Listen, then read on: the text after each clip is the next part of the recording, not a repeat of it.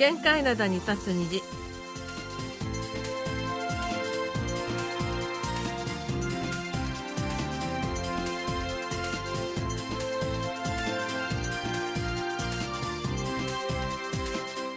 皆さん、あにょがせよ。2月1日水曜日の限界灘に立つ虹、隙間ことゆうちゃんもです。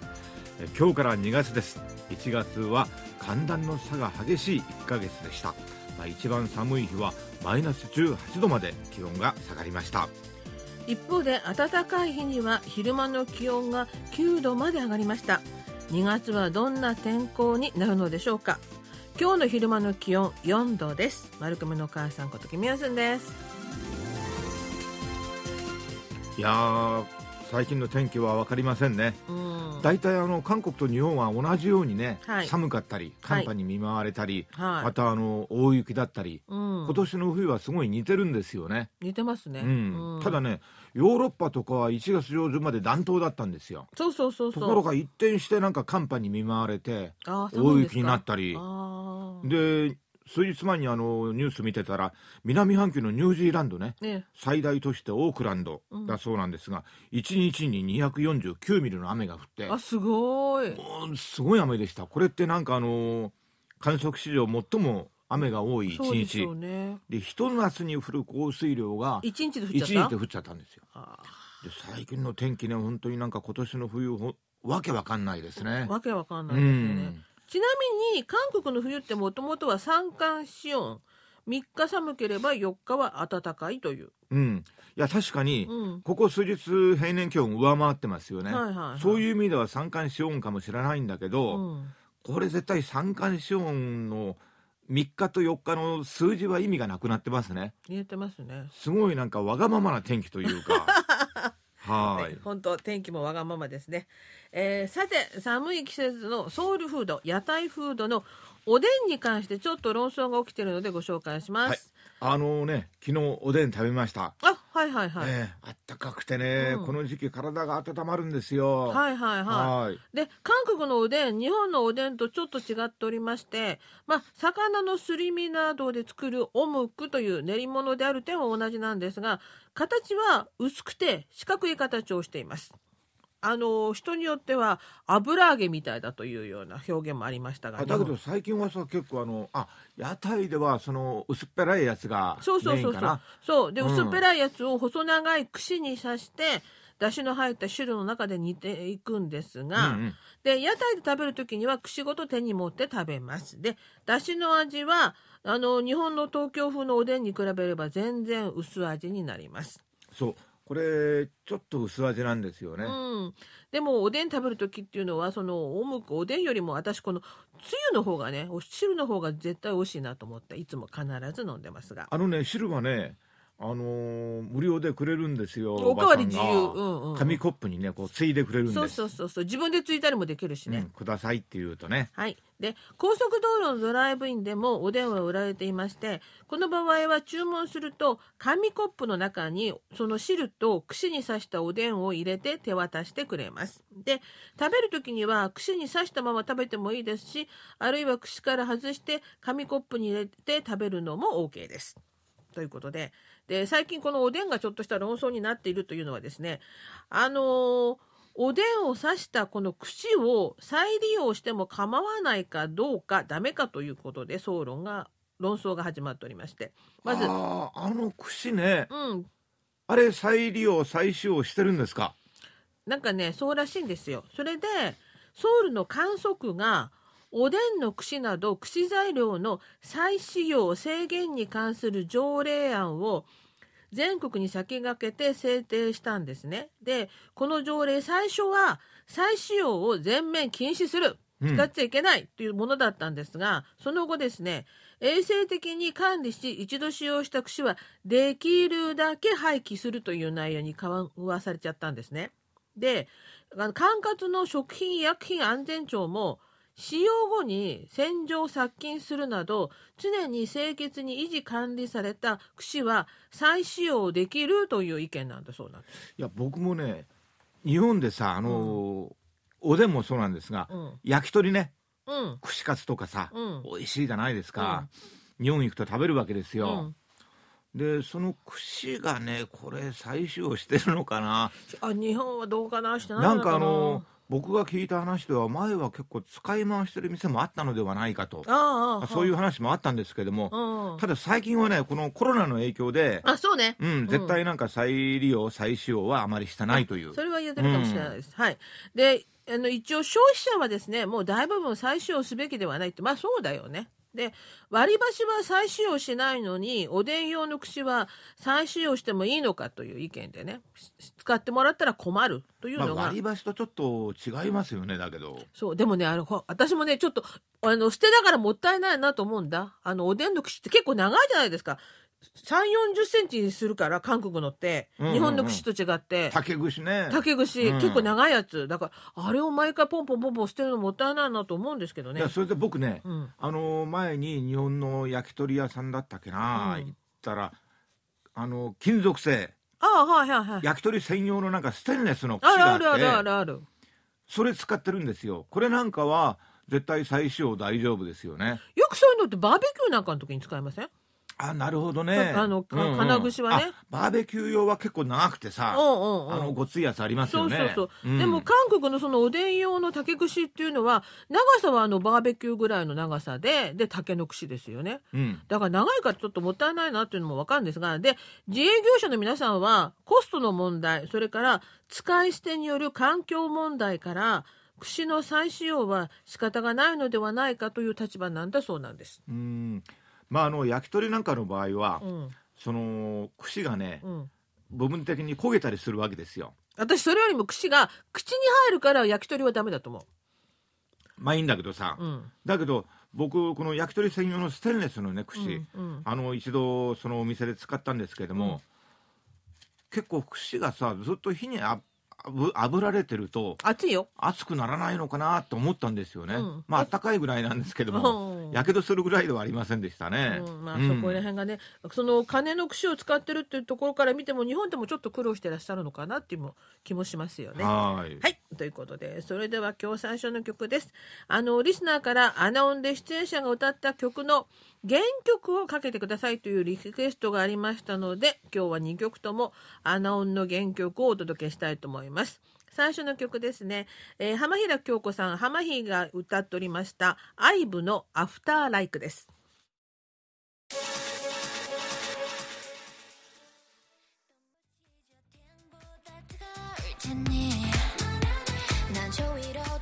はい、アイブでアフターライクでした。はい、じゃあまずアナウンと関連したお手紙で先週ご紹介しきれなかったお手紙があったのでちょっとご紹介したいと思います。えー東京の広岡敦さんからいただいております。アナウンサーオンパレードの時に丸米のお母さんが金曜ステーション担当のナビスちゃんと話をしていた時えナビというのは韓国では猫の定番の名前だとおっしゃっていました。ナビは韓国語で蝶々という意味だと思うのですがこれが猫の名前というのはなんか不思議な気がします。え他に定番の猫の名前というのはあるでしょうか？あと丸米のお母さんところの猫ちゃんの名前は何ですか？はい、ありがとうございます。あの、アナウンでご紹介したように、韓国では猫の名前といえばナビがなんか典型なんですが、なぜナビなのか、私調べたんですよ、昨日。ナビってあの蝶々のことなんですよねそうそうそうでちゃんとね、いろんな説があってびっくりしちゃった。えっ、と、4つほど説出てきました。うん1、猫の耳は蝶々に似ているのでナビ。あこれはまあまあ似てることは似てますよね、うんうんうん2、猫が蝶が好きで蝶々を追いかけて庭庭を飛び回っているのでナビ。はいこれは絶対ないですねあの猫が蝶々好きかどうか誰が言ったのよ。3番高麗時代から猫はナビと呼ばれていた。それは昆明湾の時代にアラビアの商人がラビの守護物だとペルシャ猫を王に献上したので王はラビラビと呼びそれがナビになったという説、あナビ蝶々のうん。語源ですね、うん、なんとなくちょっとほーんと思うよねなんかあのさっきからさずっとこじつけだよな。4番目もっとすごいこじつけだよ。猿の昔の呼び名がナって言って猫は猿のように木や木塀の上を飛び回っているのでナッからナビになった。まあね確かにあの猫ちゃんってうん。木にも結構よく登るのよ、そうそうそうそう。ほんであの降りられなくなったりね。すごいあの塀の上とかをさ、うんうん平均台みたいなところをね、うんポンポンポンポンとよく行くんだよな。ううんん。ということで、まあ、ナビ、あの、いろんな、こんなふうな ことから、韓国ではナビだと呼ばれておりまして、あの、他に定番の猫の名前なんかあります？韓国で。いや僕猫飼ったことないし、あんまり、ね、名前よくわかんないんだけどそうですね。ところでお母さんとこの猫ちゃんね名前は何なんですか？はい、あの、ネロとトンだったんですけど、ネロはもう、これ、あの、黒猫の単語。あそうかそうか。うん、そっからネロちゃんね、真っ暗な猫だったんで、あのネロです。で、トンの方は、幼い頃にあちこちにうんち、うんちのこと韓国ではトンって言うんですよね。何そのうんちのトーン？そう、またトンしたっつって、トントントンって言ってたんで、怒った声がそのまま名前になって、トンちゃはいいん。んだけどトンってひどいでも。でもトンちゃんっつったら可愛いでしょ？音音的には。猫その意。味分かってたのかな？どうかなでもそのそのおかげでなかなかこの悪い癖治んなかったねこの猫ね、いやだけど僕思ったのは猫の話で、うん。あのー韓国も日本も猫って似てますよね。黒猫、うん。白猫、うん、それにあのほら三毛猫？虎の皮みたいな縞模様のやつもあるし、三毛猫ね、うん。あのーあれ3色うん混じってるっていう意味なんでしょ、そうそうそうそう、であ日本と韓国の猫って、うん、いや同じなんじゃない？先祖同じなのかな？と思って、うん。うんだってペルシャ猫とか全然違いますもんね。違うもんね。言えてます言ってます。で、えーもう一つやはり飼い猫と関連したお手紙いただいてますのでご紹介したいと思います、えーラジオネーム R05 さんです。今回の3年ぶりに日本語放送班のスタッフの皆さんが集まられて楽しく収録されたアナウンサーオンパレードの放送当日私自身コロナに感染をしてしまい番組を寝床で聞いて大晦日の夜を過ごすということになりました。えー来年度のあのの時は必ずコロナに感染しなくて楽しみたいと思います、えー最近まで約10年ほど飼っていた三毛猫のメス猫は乳がんを患いお盆過ぎ頃に乳がんということが分かり犬猫病院で抗がん剤の治療をしておりましたが悲しいことに昨日仕事を終えて帰宅したところ亡くなっていましたので明日仕事が休みのため近くのペット霊園で仮装をする予定です。アナウンサーオンパレードの祭典は歌を聴いての投票をせずにただ乳がんと戦い体重3キロから2.4キロと痩せてしまいながらも必死に来た我が家の猫ちゃんを目の当たり目の当たりにしながらだったもので猫チームに投票しますというお便りいただきました。はいえー、まああの猫チームに投票した理由っていうのがね、うんちょっと悲しいですね。そうだから、うん。あの先週はご紹介しなかったんですけどね。で、うんうん。あのペットを飼うっていうのは本当にこう最後まで見届ける責任もあるのでね。あの愛猫愛犬の最後は本当に悲しいと思います。あのラジオネーム R05 さん。あの悲しいさなかにもねお手紙くださり本当にありがとうございました。最近はね、あのー韓国もさ至る所に犬猫病院ってあるんだよな。そうそうそう。昔はあんなになかったんですけれどもね。であの韓国でもうちの猫ちゃんもそうでしたけど、うん。犬猫専用のその霊園というかその仮装業者の方がいらっしゃいましてね、ちゃんとあの仮装もしてくれるので本当にそういう面ではね良くなりました。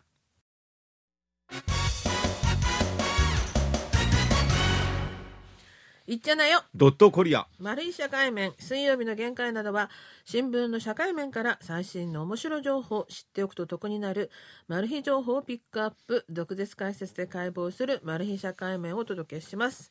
今日はですねマスク解禁街の反応はという話題です、えー今週の月曜日30日から室内でのマスク着用の義務が大幅に緩和されました2020年10月に政府がマスク着用義務指針を出してからおよそ2年3ヶ月ぶりのことです。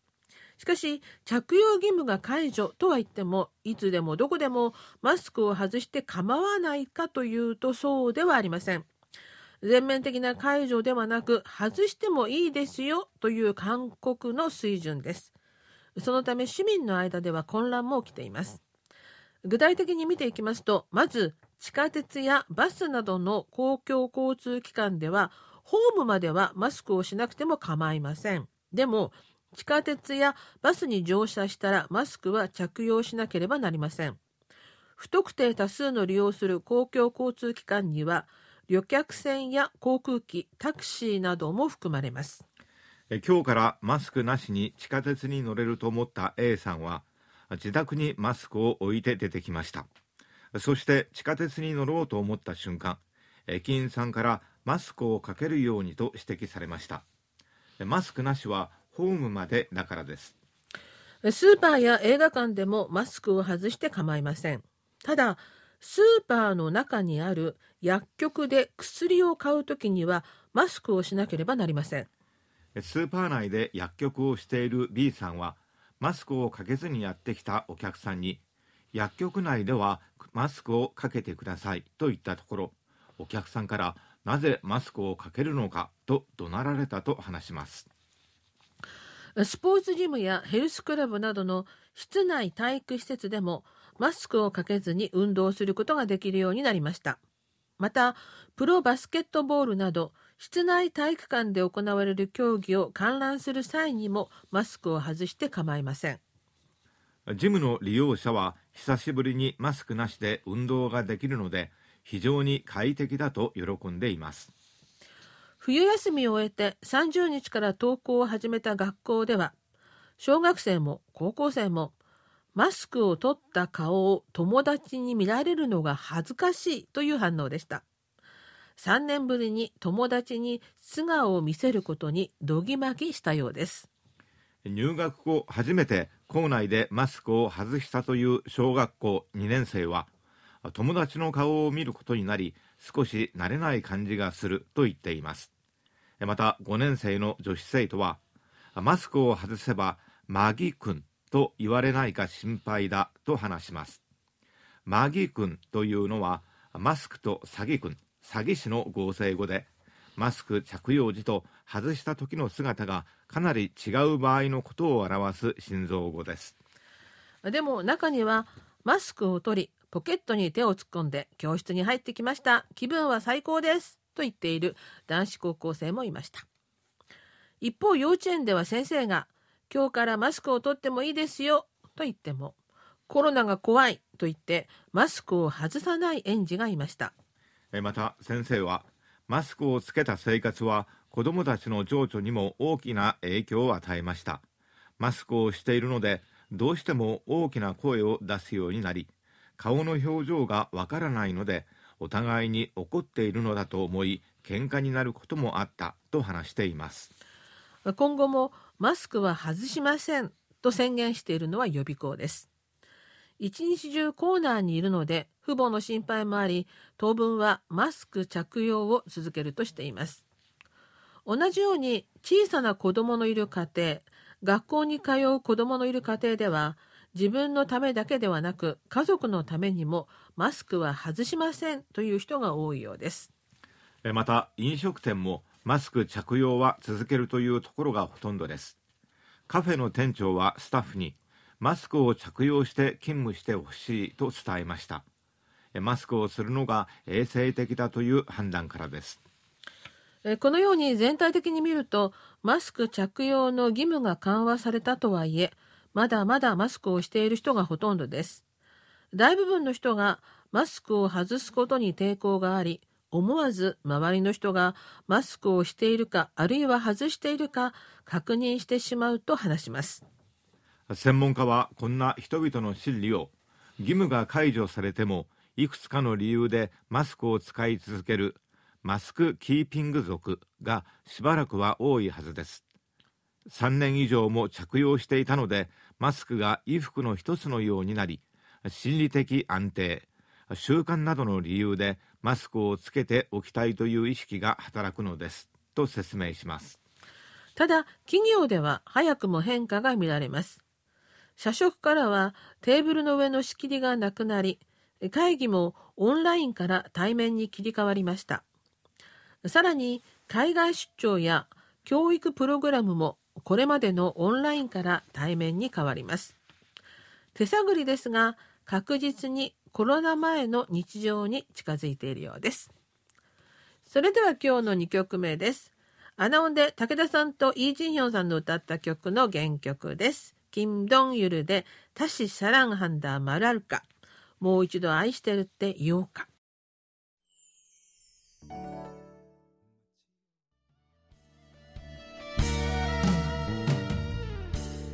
はい、いつ聴いてもいい曲ですね。キム・ドンユル歌いました。足してサラワンダー、マラルカ、もう一度愛してるって言おうか。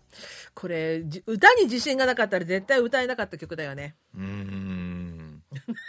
ないんだから。いや、僕はそういうところではですね、あまり言うことがないんですよ。はい、じゃあ後半のお便り早速いきましょう。はい。えー、小須田さん、小須田秀幸さんからいただきました。えー、前の公越委員です。えー、タイトルはですね、韓国映画パーフェクトドライバー特装のご紹介。日本語放送の皆さん、せへポンマニバーでせよ。明けましておめでとうございます。うさぎの年、皆さんもうさぎのように飛び跳ねて、講師ともに元気にご活躍することをお祈りします。さて日本のリスナーの皆さんに向けて最近日本で上映が始まった韓国映画の情報です。え韓国ではトゥクソン特捜という題名でえ去年公開されていますが日本ではパーフェクトドライバー成功確率100%の女と題された映画です。え一言で言って驚異的なドライビングテクニックによって狭い路地裏や駐車場の中を猛スピードで疾走し複数の車が追いつ追われつの激しいカーチェイスを展開する。その迫力にまず度肝を抜かれるアクション映画です。主役の女性ドライバーと配送を依頼された抱き虫の少年を演じるのがアカデミー賞作品の「寄生虫パラサイト半地下の家族」で金持ちの家に潜り込んで美術を教える家庭教師とその教え子の男の子を演じた2人パク・ソーダムとチョン・ヒョンジュンが再び共演しその迫真の演技は魅力的です映画は全国の東宝シネマ系の映画館で1月20日から上映中です、はいありがとうございますありがとうございました。いや小下さんなんか前回もさ、うん。韓国映画に関する情報をはい。伝えてくださったんですが、なんかあの日本での生活このままだとなんか韓国映画評論家になっちゃうのではないかといいですね。ええどしどしまた送いずれにしてもありがとうございますありがとうございました。っていうのは結構韓国映画上映されてんだなと私はびっくりしたんですが。そうそうそうで、この映画ですね、韓国では2022年の1月、だからちょうど1年前ですね、に公開されまして、観客ど観客動員数44万人でした。まあコロナ禍で44万人だと結構頑張ったってことですよねそうですね。はい。で、あの、小田さんのお手紙にもあるように、あカーアクション、カーチェイスがすごい映画でね。で、私、あの、映画の予告編で見たんですが、もうすごい迫力でした。うんうんそれから、あの、寄生虫とはまた違った魅力のパク・ソダムさんのね、アクション演技というのもね、すごいなと思って。ああなるほどねはい。あの、ぜひぜひご覧になっていただきたいと思います。ということで、それではまた来週水曜日にお会いしましょう。水曜日のお相手は隙間ことゆうちゃんもとマルクムの母さんことキみヤすんでした。アニュいけせよ。